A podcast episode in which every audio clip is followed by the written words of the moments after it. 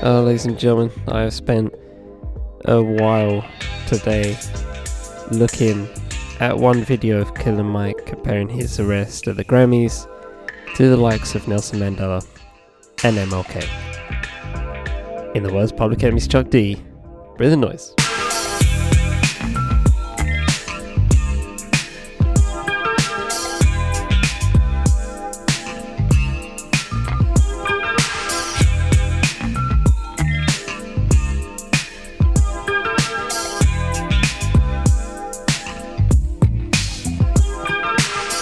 On the Fifth End Podcast Network. I am Charlie Taylor, and this is What's Good. Welcome back, ladies and gentlemen. I hope you have a good week. I hope you've had a good week in the circumstances. Yeah, just um, I don't know. You just have to go look for the video yourself, man. I, I just, I, I refuse to believe that he literally quoted that he he compared his arrest at the Grammys to his heroes wearing cuffs. Heroes such as MLK, Malcolm X, and Nelson Mandela. I, I, bruv, you're at the Grammys. This is not. This is not. It's different levels. uh, you're not levels. You're not levels. It's just not happening, geese. I, I just can't. I can't. I spending like two minutes just laughing hysterically at it. Um, just yeah, just how absurd it sounds on the face. Um, yeah, he's just a. He's he's such a he's a character that really deserves just attention. Um, in some way but not in the ways that he's getting it now, where he's either getting, you know, gas stuff for a Grammy win, which, you know, is fine, I guess, right? But then there's also just dumbasses and go, you should name Utopia. Why did you pick, why did you pick Utopia? And like Kai Cenat and them lot just uh, was like, oh no, how, how are you picking Killer Mike? Who is this guy over Drake and uh, Metro Boomin and, uh, and Travis Scott? Like, that's not the conversation we should be having. The conversation we should be having is why is Killer Mike, Killer Mike so indentured? And why is he so cozy to cops? Why does he believe black capitalism is the way forward? Stuff like that, you know, consequential things, you know, not he got awards over Travis Scott. I could give a fuck about that shit fuck the Grammys as always. I don't know. It's crazy. So he's he's a character indeed. Um, but and I don't mind the majority of his music. I love his Run the Jewels stuff. Run the Jewels is the best uh, iteration of Killer Mike in my mind. But oh man, just as a person, he has some views I'm just like not fucking with, and it doesn't make sense. Anyway, proof that uh, people of color the monolith, I guess. Anyway. I'm tired as hell. I'm recording this um, Tuesday, th- uh, February 14th. Obviously, just, well, just realised that it's the 14th tomorrow. So I'm dropping on a What's Good Wednesday, on a Valentine's Day. Um, so love to all of you. Um, but, you know, you should already know that regardless of it, whether it's the 14th or not. Love you regardless. Spread love regardless. Um, and, you know, I'm tired as hell. I'm just tired as hell. Uh, it's, it's it's 9 p.m. I'm recording this as late as possible. Um, after this, I'm probably just gonna just get ready for bed. To be honest, like I I got up at like 6:30 this morning. It was not a good wake up. Um, and yeah, it's just been a it's been a long day. I try not to nap. I'm not. Uh, I try. Yeah, I used to. The only time I napped in life was um during uni. I napped. Uh, I napped uh, regularly at university, but um I don't know. I've just never done it in any other walk of my life. I've never done it during high school, didn't do it during sixth form, haven't done it since uni. It's a bit of a weird phenomenon on that front. I don't know why I did it during. Well, I was fine with it doing doing it during uni, but not anywhere else. I don't know. Maybe just the lifestyle was different. Uh, I guess I don't know. But you know, it is what it is. So with that said, since I'm tired as hell, gonna try and bust through this one. Let's try and make it under an hour, shall we? Um, I'm not gonna try and throw in too many thoughts, um, but you know, I'm not gonna promise. Uh, not gonna promise anything. Um, but yeah, we have some uh, good show today. Good show this one. Good show this one. I like this one. This is good. Um, so we got two uh, culture, um, society, and a politics, which we'll start with. So with that said, formats will begin. Email, socials, writing, all of that in the full show notes, as well as uh, the music for the show and podcast under the 5 BPM. Our good friend Ben is coming through next week. So I'm looking forward to that. Gonna do some live ish in person, I guess. Uh, DITD recordings. Gonna get as many of those in as possible and uh, just enjoy it. Just enjoy the time and hope he hopefully he enjoys his uh, couple of weeks in London as well. Um, of course, that's the first and foremost, of course. Also gonna get these recordings in, know what Anyway, so that's gonna be fun. Looking forward to it. Um, I myself have um, uh, a interview potentially coming next week here on What's Good. Um, so uh, might do that instead of a regular episode. We'll see how I go. We'll see how I feel on that front. If I feel if I feel like recording an episode and dropping an interview maybe on Thursday, so be it. Um, but you'll see it. You'll see it. You'll you'll get you're gonna get something on Wednesday. Uh, you're gonna get something at least. So know that for sure. Um, and also I'm hitting up a yeah, I'm just kid up uh, going to see Rear Window in a cinema. I don't think I've uh, well, I have never done that before. I was just debating if I've ever seen Rear Window. I've seen the bits of it, but I haven't seen the whole film, so I'm looking forward to that. And also um, another uh, a documentary um, at I think it's no, not Rich Mix, um, Genesis Cinema um, in London. So uh, shout out to them. I'm gonna get into that. Um, so yeah, gonna be a fun weekend, fun couple of weeks. Um, but it's just yeah, it's gonna be long. Um, and um, my wallet will take a beating. So, with that said, let the beat drop. Let's get into the show.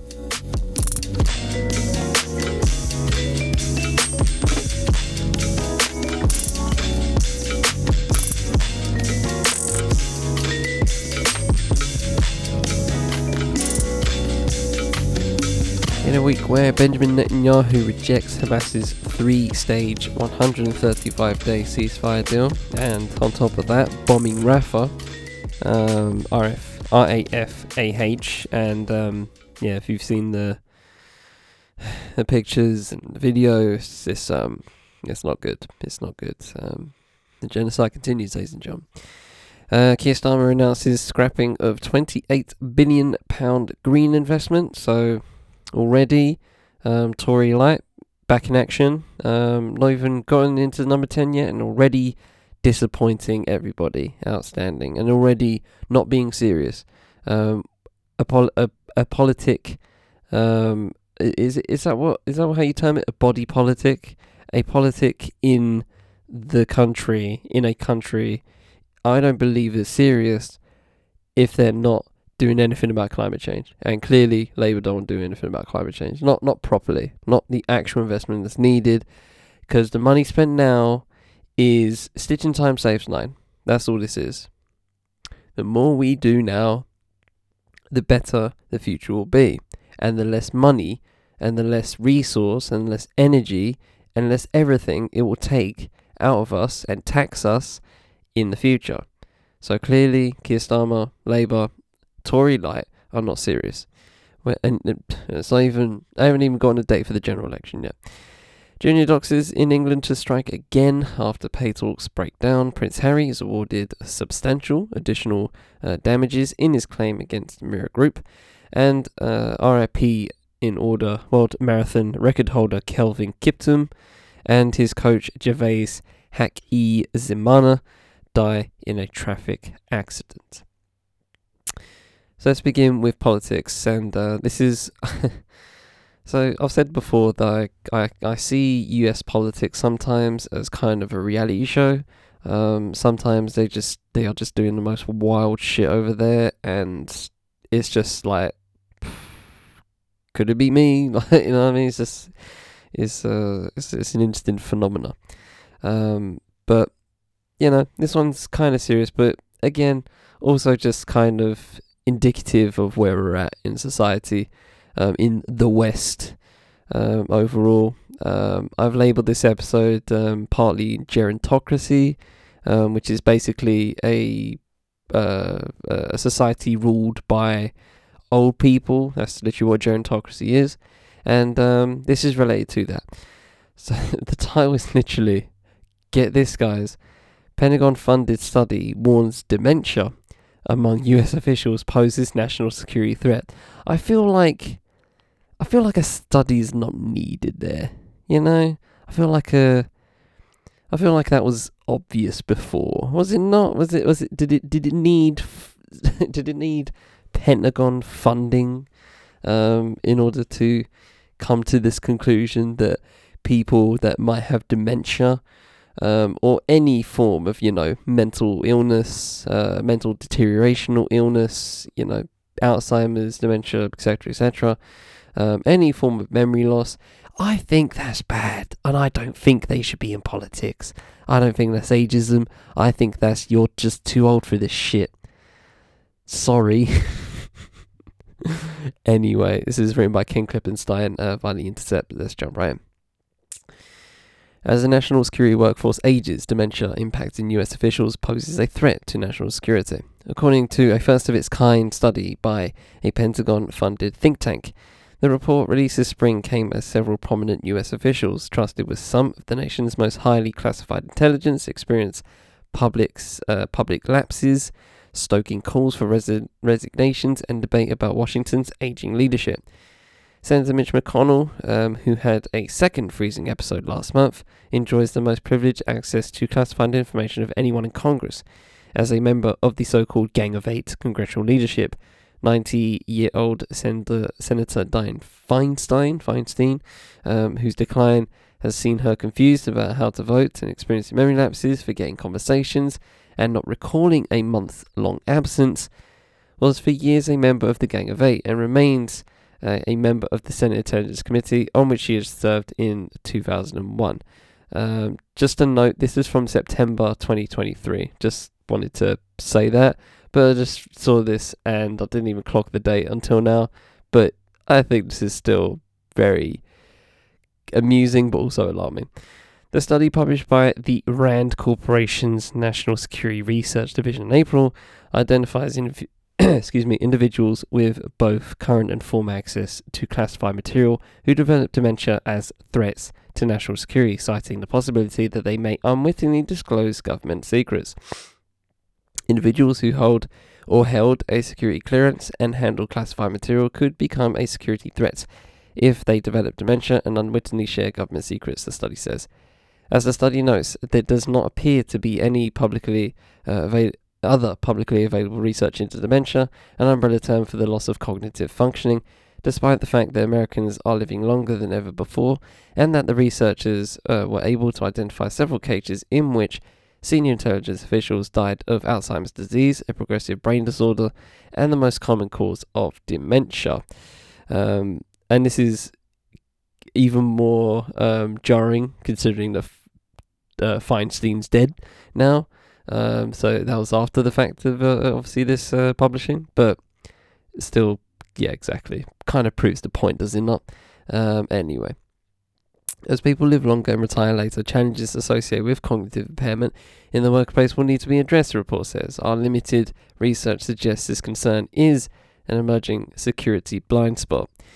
Most, holder, most holders of uh, security clearances, a ballooning class of officials, and other bureaucrats with access to secret government information are subject to rigorous and invasive vetting procedures. Applying for a clearance can mean hours hours long polygraph tests, character interviews with old teachers, friends, and neighbours, and ongoing uh, automated monitoring of their bank accounts and other personal information. As one senior Pentagon official who oversees such a program told me of people who enter the intelligence bureaucracy, you basically give up your Fourth Amendment rights. Uh, yeah, it's as the author. I love America. It's, America's so fascinating. Like, is this is this? they, they, they, they hold, they hold like you know the First Amendment, the Second Amendment. They hold these shit so tight, and then people are just going like, yeah, to get this job, you basically give up your Fourth Amendment rights. It's like, nah, no biggie, no biggie. But you know all that stuff. Get oh, guns. Oh no, no, no! Don't do that. Don't, don't have a talk about that. Uh, it's funny to me. Like, if, it's all important, then it's all important. don't just pick and choose what's important. Anyway, be serious about it.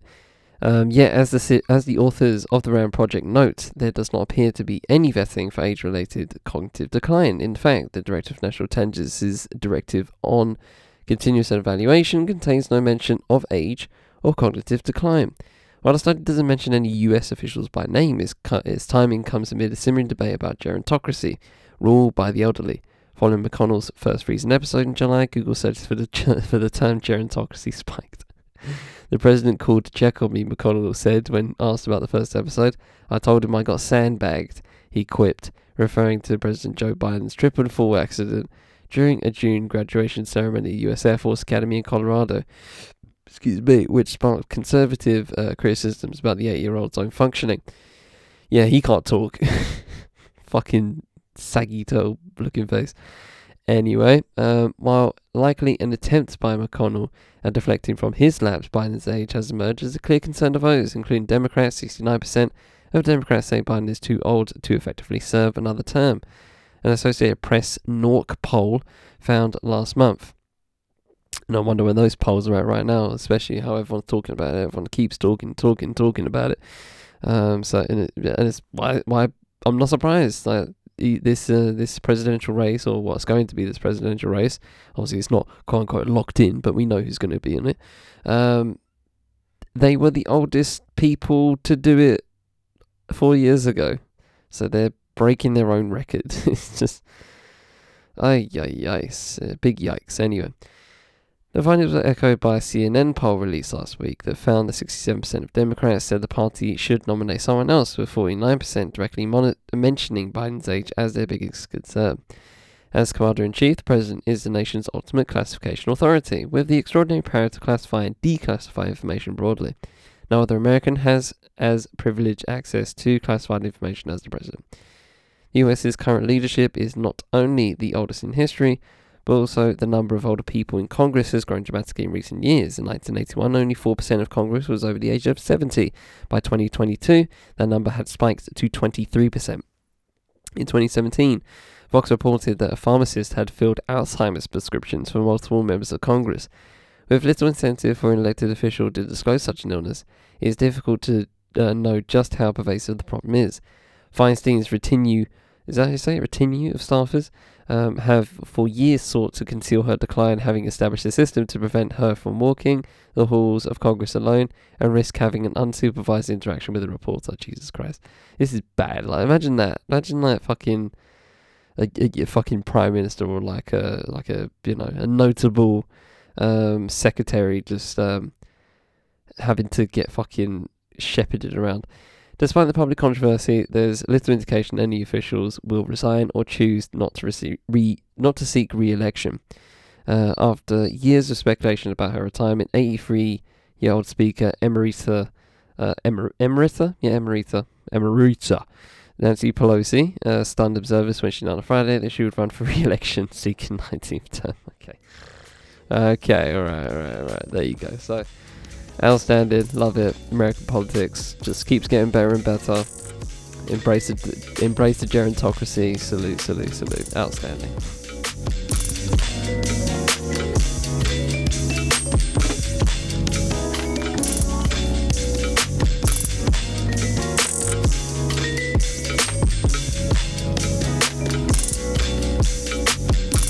So I hop into culture, and this is all about the well, the forefather of cultural studies. Um, this is all about Stuart Hall, a person that I've, um, you know, in recent years just have come to really, really dive into. Um, I haven't dipped into his writing too hard. I've watched a few, you know, videos on him.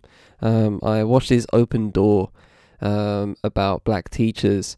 Um, Open Door, for those that don't know, I talked about this last year when I went to Raven Row, and there was a, a exhibition there um, about uh, Open Door, which was a BBC, um, basically public service show, um, in the purest sense, where every episode was um, basically building on or di- or having a dialogue about concern um, in a very localized way. So there was like a documentary about. I think it was residents in Camden talking about squatters and stuff like that, and just the you know, and just the the regeneration of Camden, like back in the I think eighties. Um, and uh, Stuart Hall had one where he hosted um, basically a talk, um, and it was about black teachers and um, you know pertaining to pay, obviously racism in workplace, stuff like that. And uh, he was obviously a teacher himself, very famously. Um, could have gone to any university in the world, but decided to go to the Open University to do courses there. Um, and even though he died in 2014, um, his his uh, ideas and his com- and his dialogues um, have are just still permeating and are still you know trying to be understood by wider society, um, and people don't even know it. Um, I sometimes have conversations in my head or with other people where I'm just where I'm just like, there's a big chance that Stuart Hall just had this conversation like 30 years ago and we just don't even know. You know, it's just he's just one of those guys, um, just ever just an ever present voice, um, regardless of his uh, death 10 years ago. But this is all about a manuscript, an unpublished manuscript, um, which has been uh, discovered. So this is uh, via New Statesman, uh, written by Donna Ferguson. It's called The Discovery of Stuart Hall's A Cure for Marriage. So let's jump by him. He is famous for being the quote unquote godfather of multiculturalism, a trailblazing left wing cultural theorist and sociology professor who coined the term Thatcherism and revolutionized the academic study of popular culture, race, identity, and politics in Britain. Now, 10 years after Stuart Hall died at the age of 82, an unpublished manuscript he co wrote in 1968 has been in his ar- has been discovered in his archive. Imagine that, 68, bruv. Oh, I can only imagine. The manuscript, which scholars uh, previously thought had been lost, is 80,000 to 100,000 words long and offers extraordinary insights into how Hall developed his groundbreaking ideas about popular culture as he pioneered the first cultural studies program in Britain. It is made up of different analyses of a contemporary short story, Cure for Marriage by Nancy Burridge, Owen, which had appeared in the magazine Woman. Uh, oh, Nancy Burridge sorry, that's the whole name. okay. A Cure for Marriage by Nancy Burridge which had appeared in the magazine Woman. It centers on a dis- dissatisfied middle aged housewife who goes to the cinema and enjoys a fantasy about having an affair with Cary Grant, which somehow enables her to remain uh, married to her passionless, unappreciative husband. Um, I went to, I did um, uh, I did some teaching today, and um, the HR woman that was like, uh, you know, taking care of me and just, um, you know, showing me the ropes of the place, right, um, and giving me the necessary, uh, necessary, you know, information, had a an unhealthy, an un- unhealthy amount of Gerard Butler, pictures, um, a, an unhealthy amount of Gerard Butler pictures. Uh, there was a, uh, she had the calendar, she had just posters, uh, yeah, just um, it was more of that than their kids. Let's just say that. Anyway, carrying on. Right, uh, where was I at? um, okay, Hall viewed this short story as essentially a case study of mass market popular culture, and named his book A Cure for Marriage, a case study in method. The purpose of the book is to say that excuse me, these are methods of cultural studies. This is what cultural studies is for, said Nick Beach, Associate Professor of Social Policy at the University of Birmingham, um, who found the manuscript while exploring Hall's archive. Each chapter is one form of analysis, analysis that you could conduct of that text. The annotated typewritten manuscript reveals a process that previously scholars have only guessed at how Hall's thoughts and ideas changed as he and his graduate students collectively read and applied the cutting edge work of famous structuralists from the 1950s and 1960s. The Marxist philosopher Louis Althusser, um, the literary critic Roland Barthes, and the anthropologist Claude Levi Strauss to cultural studies for the first time. There are moments in, in the manuscript, Beach explained, where Hall scratches out sentences and replaces them with another. For example, at one point he inserts a word that comes from a very particular reading of Althusser. A L T H U S S E R, by the way, Althusser, that's how I'm saying it. Um, so you can see the editorial marks where he's introducing new readings to the cultural studies analysis and making a change, and that's very exciting. In the manuscript, Hall, an egalitarian, highly collaborative thinker who never published a single authored scholarly monograph in his life and rarely used the first person singular in his work, states that although he wrote the final text and commentary of A Cure for Marriage, 14 other scholars also contributed in some way. The most notable was Richard Hoggart, the English professor who founded the Centre for Contemporary Cultural Studies at Birmingham University in 1964, Britain's first culture studies centre, and in the same year hired a then 32 year old Hall to be his first research fellow. Excuse me. It's, it is Hall's book, but it's his book with contrib- contributions from Hoggart and all the students at the centre, so it's a collaborative text, said Beach. It's constructed out of presentations at different seminars through the year in which the book was made. It is Hall's only known sustained collaboration with Hoggart. There is a relationship revealed here between Hall and Hoggart, which is just which is just not evident anywhere else, Beach told me. Hoggart and Hall presented Owen's cure for marriage uh, to their graduate students at the centre as the randomly chosen text they were going to study, but while Hoggart was content for the students to treat uh, the short story as a coherent literary object, analysing it for tone and language the way they might with a work of great literary quality, Hall had already realised the limitations of this approach to an object of popular culture. As Beach put it, uh, what Hall starts to notice is that Hoggart's approach is inadequate. And it doesn't really help us understand what's happening in mass culture. It only gets you so far because there are limits to what to what such analysis and analysis enables you to understand and register within the material. See, I feel like this is where um, this is me talking. This is where um, English lessons um, in schools, in high schools especially, um, kind of fail. Um, you know, they, they talk about that literary analysis. I actually had that conversation with uh, somebody, with a kid today, where they were going to me, why am I being told to read this book here in th- this book about this, right? And, um, you know, analyze the meaning of this when they probably just sat down and wrote that shit, right? And didn't think about it. And it's funny because I had that same thought, exact same thought when I was in high school. Exact same thought. Reading my of Mice and Men and going like, he didn't fucking care about this shit. He just wrote a fucking book. Da, da, da, da, da, right? And you know, the answer is obviously, you know, wrong there. My my my thought process back then was as clearly wrong. Obviously, you know, writers, literary people, um, whether it be screenwriters, novelists, essayists, whatever, you know, they don't put stuff in there just to put stuff in there. Um, I mean, there are, you know, minor cases of that happening here and there, but a majority of the time, people make text with a lot of effort, and um, sometimes you guys just don't even see, you know, you you you you, you sometimes people write, um, and I've done this a couple times in my own work, uh, where you have you're hiding a lot you're hiding a lot of research for one thing. You're you're hiding, you know, um, a ton of context. You're burying it, stuff like that, and you you know you, you give people threads um, to, to, to work on um, if they if they're you know if they, if they want to, um, but you know looking at it in the way Hoggart did, and you know the literary sense and stuff like that, and tone and structure, whatever, right, is one thing. Um, but you know, seeing its cultural element is also valid as well. Anyway, continuing on, and I've lost my, I've lost my. Some at some point, I apparently scrolled all the way down, so now I have to try and find where I was. Great, fucking it. Anyway, let's try and find it.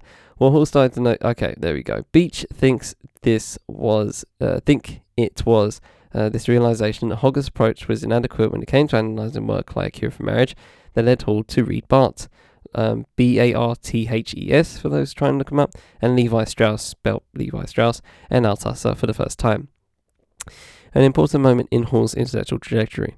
The line that some people have told in the past is that Hall read all these theorists and then he thought, what can we do with them? But I think Hall was already trying to do the kinds of analysis he wanted to do. He just couldn't quite manage it with the intellectual tools he had at hand. And then he started reading this literature from continental Europe where other people were doing similar work, and he found some solutions in this literature. For example, Cary Grant is at one point in A Cure for Marriage compared to the in- intermediary figure in Levi Strauss's account of mythology not a hunter or the hunter's prey, which gives life to the hunter, perpetually forcing these characters into a tense, contradictory relationship of life and death, but a carry on uh, C A R I O N, carry on, a character like a crow, which does not kill but lives off the dead flesh of other animals. Cary Grant as a fantasy figure becomes a meditation, uh, mediation. Sorry, um, I, I get, always get that confused. I always think meditation first, but it's mediation for the contradictions or crises, crisis, uh, which is always present within the expected norms of what a marriage should be. Said Beach. The problems don't get resolved; they just get solved by the fact that Cary Grant exists in this particular form, which is not real. Evidence from the newly discovered manuscript suggests Hall was trying to solve a uh, practical problem how to teach his students to analyze Cure for Marriage more effectively. And that is what drove him to expand his reading. According to Beach, when Hall starts introducing continental theories of culture to the seminars, these are the books he was reading for the first time. He added that this is something Hall uh, himself reflected on uh, later, that as nobody had taught contemporary cultural studies before, the centre didn't have a set of reading texts. He said, What was the bibliography of cultural studies? Nobody knew and that's evident in the way this manuscript reads. You can see it happening before your very eyes in the passages where he's crossed out terms and then replaced it with something new. By the end of the book, Hall is convinced that structuralism is key to understanding mass culture. So rather than read the text as it is, as a coherent object uh, that you can interpret, he starts to say, no, this is registering deeper structural relationships and a set of conditions about why there is a tension within marital relationships in Western societies. And actually, these can't be resolved. And so, this Cary Grant figure that appears is a way of mediating an underlying unresolved contradiction. Hall concluded that the short story is highlighting an issue about women's sexuality and marriage that is p- uh, present in the in the whole of society. Uh, Horn is saying this is a story that means something to us because we can see that this that it's a problem for everyone. The book was written uh, when the women's liberation movement was starting to take shape. That's what really that's what's really interesting about this uh, text as well. It doesn't have a fully developed feminist argument that can actually suggest why there is a problem with the marriage contract as it's understood in Britain at the time, but it has the beginnings of one. Beach said it's not clear yet, yet uh, not yet clear why the manuscript was never published, uh, but that a covering note uh, to an editor from Hall written around 1970 admits that it was already out of date, being pre the new feminism. Uh, there, there has been a little rewriting which catches up l- later ideas, but not much. Hall wrote, adding modestly that he wondered whether a slimmed form might nevertheless be, worthy, be worthy of publication. He then warned, Guard with your life. It's the only copy in existence. Hall donated his archive to the University of Birmingham on his, upon his death, and the university asked Beach and others to investigate the archive as part of a £1 million three year project to foster engagement with Hall's work. Well, I like the sound of that. Let me engage. Uh, Beach is hopeful that the manuscript he discovered will finally be published so it can be read by fans of Hall's work and cultural studies scholars around the world. Reading this book is a bit like sitting next to somebody on Sigmund Freud's couch. We know the ideas of psychoanalysis Freud ended up publishing, but we didn't know how he actually did it. Similarly, uh, scholars know there was a big shift in Hall's ideas from 1966 when he was writing literary essays about the arts and popular culture to 1970 when he had already uh, integrated structuralist theories into his work. But we didn't have the bit in between, which shows why and how he shifted from one to the other. This is a text that shows us that shift, and it resolves a lot of debates that have been going on ever since about uh, why he made that move. In the early 1960s, Hall had started to recognise that there had been a shift in the consciousness of working class people and others in Britain, that people were seeing and understanding themselves differently to how they were in 1955. He's able to say, "Look, these new youth subcultures are where something is uh, something is really hap- really is happening, which means that the nature of the working class is not going to be the same again." But what he's not able to uh, to do at the time is say, "This is how it's going to affect politics and impact on political policies." Is going to lead to struggles and confrontations in cultural and political and economic forms at different levels.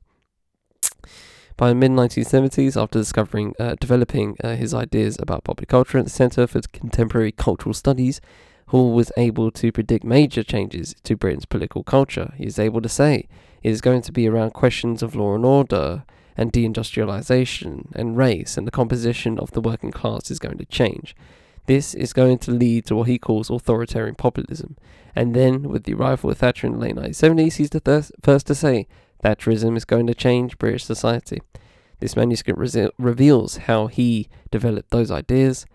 Quotes, it tells us this is how he changed and shifted cultural studies analysis. Unquote.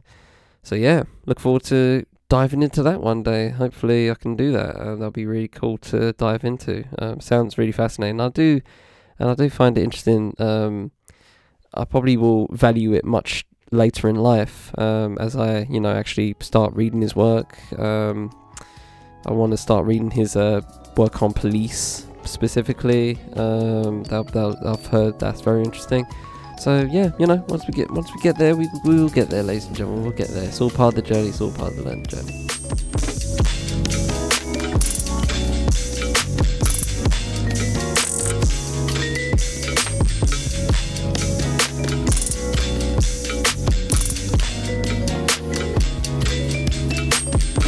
Okay, let's hop into our society segment.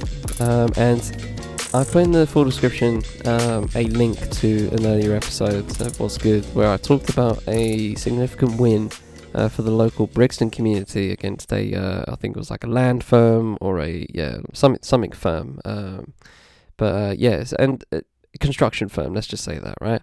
And um, you know, while that's a while that was a great dev development firm, there you go, development specifically.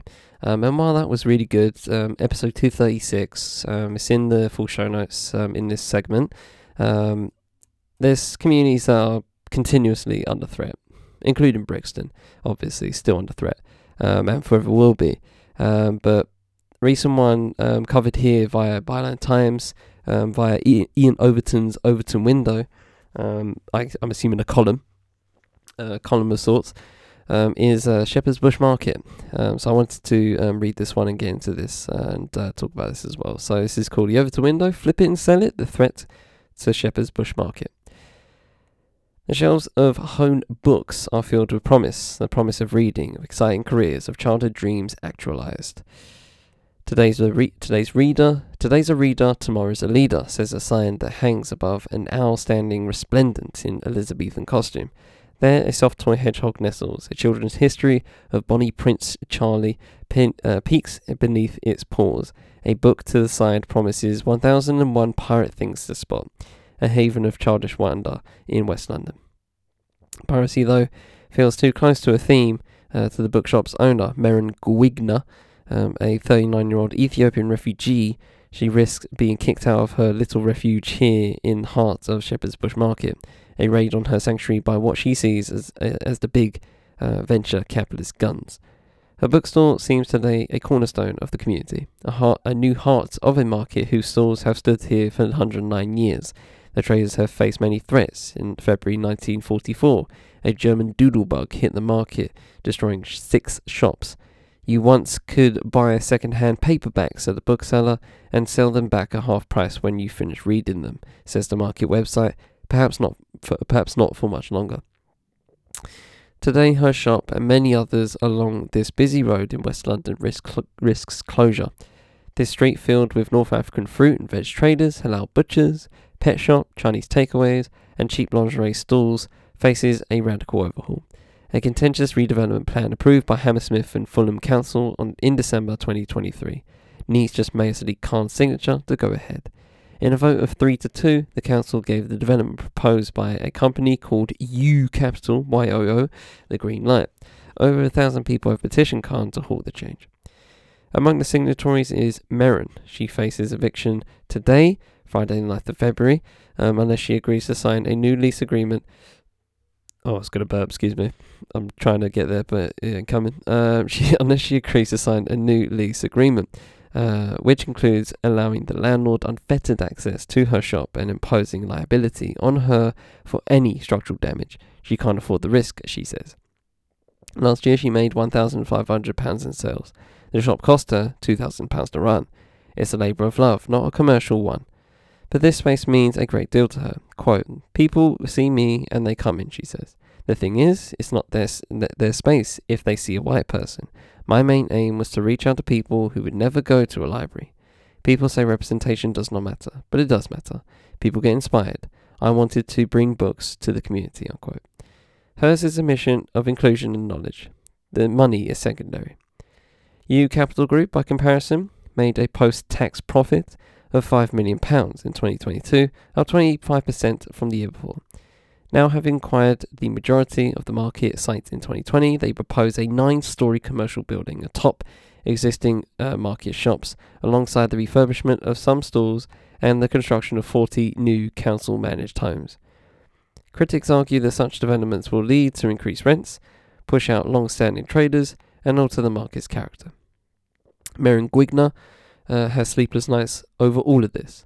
The lease agreement she was sent by them is hard to read and hard to swallow. She was only given five days to respond, and there's a phrase that worries her in the legalese. It's tenancy at will agreement, which her own pro bono lawyer advises her offers her little in terms of stability or autonomy. Could Yoo Capital's contract effectively restrict her operational hours? Does signing this dense contract end some of her rights? As she told Yoo Capital, I will not, nor should not have to, tolerate rudeness, discrimination, or racism. She objects to Yoo Capital uh, using images of her shop in their marketing campaigns, showing the Instagram friendly snaps of her books and the homely shop, uh, homely shop online. Excuse me. She objects to the way she has been called a prototype for the sort of community building activities Yoo Capital promises. She objects to those uh, term, uh, cold terms and conditions, to the endless stress, to the bullying she claims she has received. There's a saying in Ethiopian, she says, there's art to being ugly. there's art to being ugly. Okay. These people don't even have that. Art to being ugly. Hmm, I like that. As we finish talking, a Yoo Capital manager starts showing around a prospective investor. They object to having their photographs taken. A few minutes later, security guards appear with the site manager hovering there, awkward at my elbow. A trader mouths the word wankers. I'm assuming that's wankers. W N yeah, wankers definitely. Um, as the management shuffles to the side. It's not just the legal uh, legal letters that claim bullying, uh, the accusations of intimidation. The project has raised concerns over inadequate carbon offsetting measures on the commercial building falling far short of both local and Greater London Authority targets. Yoo Capital has committed £1.8 million in carbon offset payments. They have also told the local traders they will not have their rent increase until five years after the completion of the refurbishment. But there's still the question of the intent lurking at the heart of this palm, uh, heart of this plan. Sorry. Byline Times have been have seen a 2019 briefing for Yoo Capital that is strictly confidential an investment strategy centered on transforming real estate assets in the UK, specifically in the Greater London area, with, with a focus on opportunistic investments. In it, the comp- uh, company uh, proposes a strategy with a quote exit, exit envisaged. Oh, God, I hate that word. Hate envisaged. Horrible, horrible saying, horrible phrasing. Envisaged doesn't sound right. Doesn't sound like a word. Envisaged in 10, eight to ten years through sale of of the assets. Unquote. It is understood this is an old strategy and does not reflect the plans of the market, but in the absence of seeing a new confidential strategy, um, the company still stands accused of investing in the market in order to flip it and sell it on. Protect Shepherd's Bush Market, an opposition group to the development, warns such a threatened future uh, will mark, quote, the end of Shepherd's Bush Market as an affordable and diverse market serving the local community, unquote. Some traders in the row agree, but won't go on record. They are worried about what might happen if they kick up a fuss. But not, but not all are skeptical. Paul Bardini, a 69 year old trader whose grandfather started working in the market in 1919, running an auction house, believes the investment will give the market a facelift and will and bring in new customers. Why wouldn't Yoo Capital make a profit? He says. A man born and bred in the bush, today standing in for his son in front of the shop. Is a haberdashery his uh, family owns outright and is not slated for redevelopment. Unless you change with the times, like a chameleon, he said, you'll get crushed in the rush. He's not alone. Other traders have also voiced their support for the development. Yoo Capital themselves uh, reject the concerns of traders such as Maren and emphasize their commitment to the Shepherd's Bush market community through extent- extensive yeah, uh, cons- consultation, financial, and practical support for traders, and efforts to exceed operational carbon reduction targets, underscoring they claim a nuanced approach to the redevelopment. In the end, there are two sides to the argument modernize or preserve. The saga of Shepherd's Bush Market is emblematic of the broader struggles facing London's and any and other British cities' historic markets, caught between the pressures of modern development and the need to maintain unique identities and serve their communities. The outcome in Shepherd's Bush Market will not only determine the future of home books galore, but also set a precedent for the preservation of community spaces in the face of seemingly relentless urban development and the endless promise of profits. yeah, I'm waiting for the day when um this is the where this exact same thing happens to something like um um so, something like Brick Lane, for example. Um, you know, one Brick Lane's such a fascinating place. Literally, once you enter even the space of Brick Lane, right? Once you enter the street officially, Brick Lane, right? Once you once you see those bricks, once you see those those those roads, and once you walk down them, the smells, the the sights are so they're so isolated from anything else in London. It's it's like you just entered another world. It's so fascinating. It's so multicultural and it's beautiful, man. It's the same as it's the same in Brixton, right? Once you once you once you go to like one place in London and then go to and then go to Brixton, it's just a different world again. You turn left and then it's just people selling stuff. Then you do another left and there's more market stuff it's just fascinating, bro. It's just fascinating. Um, Camden Market, Portobello Road. These are just like such iconic spots, and um, to it, it, things need to be preserved. Um, if if it can be modernized and preserved, if there's a balance between there, sure. But I don't think Yoo Capital sees it like that. I don't think any business of modern capitalistic, post late capitalistic proportions see shit like that. They just don't. It's impossible. Otherwise, they wouldn't do it. They see profit, they see people that they can easily squash and throw money at, and boom. Done. Block of flats. Whatever they want. You know what I mean? And just the whole thing has just changed. And um, you know, it's a shame. It's a real shame to have that. Um, I wish these places could be, you know, protected. I wish these places could be protected and preserved, um, and just really, you know, have those, just those little hidden gems in London. That's why. That's why I love London as a city. It's so fascinating. Just these, just these little areas that you go to. Just these little markets, you know, and then just is you, you're on a main road and then boom, you just do a right and something something's just changed all of a sudden. You know, I mean, the smells or the sights have changed somewhat, and it's just fascinating, man. You could do, you could do that anywhere in London, and Shepherd's Bush Market is obviously one of those. Um, so yeah, man, that shit needs to be preserved.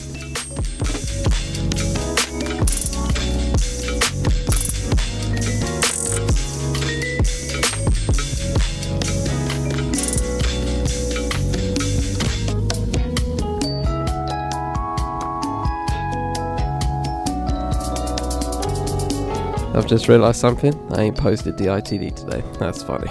anyway, let's jump into the last topic, last segment. Uh, continue on with culture, second culture segment, and uh, you know, I have to sometimes I just have to go back to hip hop. You know what I mean? Just to refresh you lot on on some things. You know what I mean? It's always worth it. It's always re- worth a refresher. So let's get into this one. This is written by Dwayne Oxford. Excuse me, Dwayne Oxford via Al Jazeera. It's called Black Power and Edutainment, the political roots of hip hop music. Excuse me, it's dropped right. Okay, I guess I'm gonna have hiccups and whatever as I do this last one. Great. Rats in the front room, roaches in the back. Junkies in the alley with a baseball bat. I tried to get away, but I couldn't get far because the man with the tow truck repossessed my car. It was 1982 and as New York was emerging from one of the worst financial crises, crises in its history, these lyrics by Grandmaster Flash and Furious Five struck a chord with listeners. The message, a gritty indictment of the city's failed institutions, is broadly viewed as the origin of political hip hop in the US. You are into the blowback against civil rights and black power movements, where people are trying to roll back the gains that were made during that time frame political scientist Adolphus Belk, co author of For the Culture, Hip Hop, and the Fight for Social Justice, told Al Jazeera. The song's success was intertwined with the rise of Ronald Reagan, who served as US president for most of the 1980s, Belk noted. Reaganomics, the term applied to his neoliberal, neoliberal economic policies, rewarded the managerial class. Uh, I forgot Al Jazeera do this shit where they constantly split words up and put a dash in it. So I'm seeing eco and then this dash and then nomic on the next line. It just throws me the fuck off. I can't. It's, it's happened so many times already on this page and I'm just starting. It's annoying the hell out of me already. Anyway, can I zoom out? Nope, can't even zoom out. No page zoom. No, okay. Actually, I could page zoom. What am I doing? I have a freaking phone. Let me just page zoom, default zoom. Zoom out a little bit. That's better. Look at that. That is great. All right, 78% looks good. Let's try that. Okay, let's start again there. Reaganomics, the term applied to his neoliberal economic policies, rewarded the managerial class while neglecting society's most vulnerable communities, disproportionately African Americans and Latinos. The newly created marginalized class in the inner cities would be plagued by poverty, bad schools, drug, drugs, and gang violence. Our arts programs suffered massive cuts. So we went from good times to hard times, and the music changed to reflect what was happening in the society, Belk said. The seeds of hip hop's countercultural movement had begun to sprout a decade earlier in August 1973 when Clive Campbell, better known as DJ Kool Herc, threw a back to school party with his sister in the Bronx, borough of New York.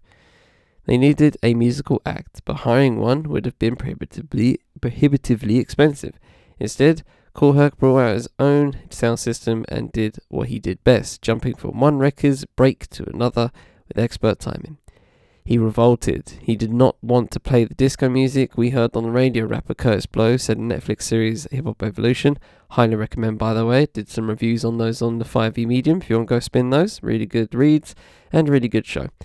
He wanted to give us the music that we grew up on, the soul music. And it was incredible because in a world of disco, here is this DJ coming out playing this kind of special kind of music. And this was so important to the birth of hip hop that we're going to be playing funk music. Hip hop has since grown into a culturally impactful f- uh, uh, form of artistic expression, gaining millions of fans while tapping into global phenomena. Its addictive beats and powerful political messaging, experts say, have propelled the genre's broad appeal from the US to the global south. This momentum began to build a Rapper's Delights, uh, released by Sugar Hill Gang in 79, was credited with introducing hip hop to an audience outside the five boroughs in New York. Borrowing from the glitzy and fun-filled themes of mainstream music, the song appealed to a wide cross-section of music fans, eventually planting itself uh, itself on popular shows such as American Bandstand and Soul Train. I have to do it like that. You have to do it. In the years that followed, spurred on by the message, a budding movement grew alongside the glamorous world, world of party hip hop. Through the late 1980s and early, early 90s, Afrocentricity and black consciousness started to permeate the culture, Belk noted. In 1989, artist KRS One, who popularized the term edutainment to describe the use of social commentary via hip hop music, co founded a movement called Stop the Violence. Its goal was to address the pervasive violence in black communities. The movement released a single uh, titled uh, Self Destruction, accompanied by a music video that delivered anti violence messaging. It was an unprecedented moment in the industry, spurring other artists to follow suit by tackling issues such as gang violence in their lyrics. Notably, while Self Destruction focused on artists from the US East Coast scene, a group of artists on the West Coast were inspired to release a complementary track uh, following year, uh, the following year, titled "We're All in the Same Gang." In this era, the political lane of hip hop functioned like an unofficial adv- advocacy group to combat social ills, experts say. One of the many pioneers of political hip hop was Public Enemy, who, um, just so you know, uh, uh we've been doing a couple episodes on them uh, in D- Digging Digits. If you want to go spin those, part three coming next week whose very names refer to the marginalization and targeting of black people in the US. The group's work evokes the messaging of organizations such as Black Panthers and Nation of Islam, which advocate for African American rights. Lakim Shabazz, perhaps best known for his 1988 single Black is Back, was heavily influenced by the Nation of Islam and its offshoot, the 5% Nation. He espoused the importance of black nationalism and community self determination in his lyrics. We got to struggle and fight against apartheid. Who are these people telling us where to live and die? Such influences can be found in intros and songs across the genre, with terms such as knowledge of self and dropping jewels attributed to the 5% Nation becoming hip hop staples. Early hip hop pioneers talk about the influence of the Nation of Islam in particular, and the messages of community empowerment, self determination, and upliftment. Suad Abdul Khabeer, a professor of Arab and Muslim American studies, uh, and co- and author of Muslim Cool, Race, Religion, and Hip Hop in the United States, told Al Jazeera. I've been meaning to read that. I don't know if I put it on my wish list, um, either on like Audible or something, but uh, I, I remember wanting to read that, so I need to find that somewhere see how much is. Um, how many uh, many hip hop songs and skits are peppered with language and speeches that pay tribute to Black Islam. Big Daddy Kane's 1988 song Ain't No Half Stepping contains the lyrics "Hold up the peace, sign as Assalam Assalamu alaikum." Am I saying that right? Assalamu alaikum. I think I'm saying it right. Assalamu alaikum. Assalamu alaikum. That's how they say it in America. Assalamu alaikum. Um, Assalamu alaikum. Refer- referencing the Arabic greeting. In the early 1990s, Brand Nubian released the album In God We Trust with the first track titled Allahu Akbar, Arabic for God is the Greatest. Queen Latifah, whose 1989 single, Ladies First, ooh, ladies first, ladies first, love that song, um, became an anthem for female empowerment. Uh, said she chose her name uh, from an Arabic book and strove to present women as queens in charge of their own destinies. As recently as 2020, rapper, rapper Busta Rhymes, a self uh, identified member of the 5% Nation, featured Nation, Nation of Islam leader Louis Farrakhan on his album. The influence of Malcolm X, a Muslim American minister and human rights activist, has been particularly notable. His speeches were cut and remixed in songs throughout the 1990s, a trend that continues to this day. Gang Starr's Tons O' Guns, released in 1994 to address the scourge of illegal guns in black neighborhoods, kicks off with a snippet from a 1963 speech by Malcolm X. Quote, if violence is wrong in America, violence is wrong abroad. If it is wrong, if it's wrong to be violent defending black women and black children and black babies and black men, then it's wrong for America to draft us and make us violent abroad in defense of her. Unquote. The album By All Means Necessary, released in 1988 by Boogie Down Productions, drew inspiration for its cover art from the famous photo of Malcolm X peeking through a window while holding a rifle as he guarded his family. More recently, in a 2022 song uh, titled titled Michael and Quincy, the rapper, American rapper Nas referenced the assassination of Malcolm X at the Audubon uh, board, Ballroom in New York in 1965 with the lyrics Malcolm X departed at the Audubon, seen, many slaughtered, I'm numb, never mortified. While some artists explicitly embrace their Muslim identity, others incorporate such references more subtly, or use hip hop as a means of expressing their unique experiences, experts say. Just last month, the Jacka, a Muslim lyricist who was shot dead in uh, California in uh, 2015, was honored with a local art exhibition showcasing his connection with Islam and his impact on the hip hop scene. Black Islam shapes hip hop. Hip hop shapes young Muslims to return them back to Black Islam, Khabeer said. While various artists might relate to Islam in different ways, she added, what they share is an engagement with the Muslim tradition and its unwavering commitment to black liberation. Today, that legacy remains intact, even though political hip hop might not be uh, might not be as prominent as it was in decades past, according to industry experts. Gone are the days when many radio DJs had the autonomy and independence to become tastemakers as media companies have bought up radio stations and exerted ever greater control over music promotions. The, mu- the modern music economy and streaming culture have also dramatically changed how fans discover music. Wise Intelligent, an American hip hop artist and author of Free Three out of five, an M- oh, three fifths of an MC. There you go, three fifth an MC. Uh, it's just three backslash five an MC, so three fifths an MC, I'm assuming. Uh, the manufacturing of a dumbed down rapper told Al Jazeera that the genre's heyday in the 1990s, quote, was a time when the corporations didn't really understand the power of hip hop, its influence, unquote. These youth, they're mobilizing youth against poli- uh, police terrorism, Rodney King, ap- apartheid, South Africa, all of these things, he said. The hip hop uh, community was on the ground, and in the messaging it was, we were on the front lines. Uh, indeed, police brutality uh, has long been a common topic in hip hop. From Large Professor's, just a friendly game of basketball, baseball, sorry, uh, which uses the sport as an analogy for how police officers have brutalized members of the black community, to Rapsody's 12 Problems, which highlights the lack of official uh, accountability.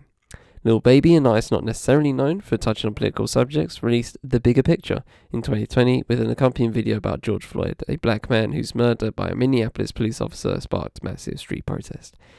Political topics by, uh, covered by hip hop tracks range from the mainstream to the obscure, from the global to the hyperlocal. Public Enemy's by the Time I Get to Arizona, my favourite um, Public Enemy song, um, as a served as a protest against the state's decision in 1987 to cancel uh, Martin Luther King Day. Beef by KRS-One, a song about the politics of mass meat production, touts the benefits of vegetarianism and points to the pitfalls of uh, the agri agribusiness industry. Uh, he has drugs to make the cow grow quicker. Uh, through the stress of the cow gets sicker. 21 different drugs are pumped into the cow in one big lump. In a similar vein, Be Healthy by Dead Prez, released in the year 2000, sounds almost like a public service announcement for having a balanced diet. I don't eat no meat, no dairy, no sweets. Only ripe vegetables, fresh fruit, and the whole wheat. Uh, and whole wheat. I'm from the old school. My household smell like soul food, bro, curried falafel, barbecue tofu. Interesting meal. Um, although American artists ushered in the era of social commentary via hip hop, its reach today ex- extends far beyond the West, with lyricists emerging from everywhere, everywhere uh, from the global south to countries of war. In Senegal, hip hop duo Keyti and Xuman, I'm assuming that's how I say it, address many, many of the country's social uh, and political ills through their music. In a project called Journal Rap, or Rapé, uh, they rap about the latest news, tackling topics that range from terrorism to religion.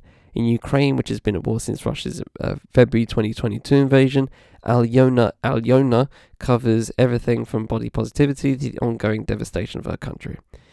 In Israel, the con- uh, the controversial track Chabu Dabu uh, by hip hop duo Ness Stilla, um, which describes Israeli army units raining hell on the rats advocating for Palestine, rose to the top of the charts in the wake of sept- uh, 7th October Hamas attacks as Israeli military launched a relentless bombardment of Gaza that has killed more than 26,000 people. Uh, days after the release of Chabu Chabu, Chabu Dabu, sorry, British uh, hip hop artist and pro Palestinian activist Lowkey released his own track in solidarity with the people of Gaza. He told Al Jazeera, quote, I hope that the song could serve as a small part of driving home just how significant these events are for us as, human- as humanity. This is a really hor- horrific chapter in modern history, human history, when it comes to this issue of control and attempt to subjugate a population. Unquote. Uh, regardless of their historical or cultural backgrounds, artists from around the world have for decades used hip hop as a vehicle for their political views and social ideals. When institutional shortfalls are identified, their lyricism can step in as a reminder that course correction is needed, experts say. It can also spur action. Record executive Russell Simmons, co founder of the Hip Hop Summit Action Network, used the platform to raise awareness about the need for drug law reforms in New York State in 2003 the following year, new legislation was passed to ease sentencing restriction for drug offenders. To this day, hip hop's popularity endures, um, as advocates say the genre creates space for alternative ideas and ways of connecting with the world. As once, KRS-One once said, rap is something you do, hip hop is something you live. And, you know, to, I think it's probably good to leave things on a KRS-One quote because let's be real, I'm not going to do better. So, with that said, ladies and gentlemen, from the Fifth M Podcast Network, I'm Charlie Taylor. This has been what's good. Intro music, excuse me, was intro uh, intro music was Too Much by Vanilla. Thanks to Jort Music for bid to use. You can find both links in the full show notes. And shouts to uh, Fred and 5e Nappy High for bid to use Charismatic for the interlude. You can also find his link in the full show notes. And with that said, I hope you have a good week. I should always try and do the same. But until the next time, take easy, ladies and gentlemen.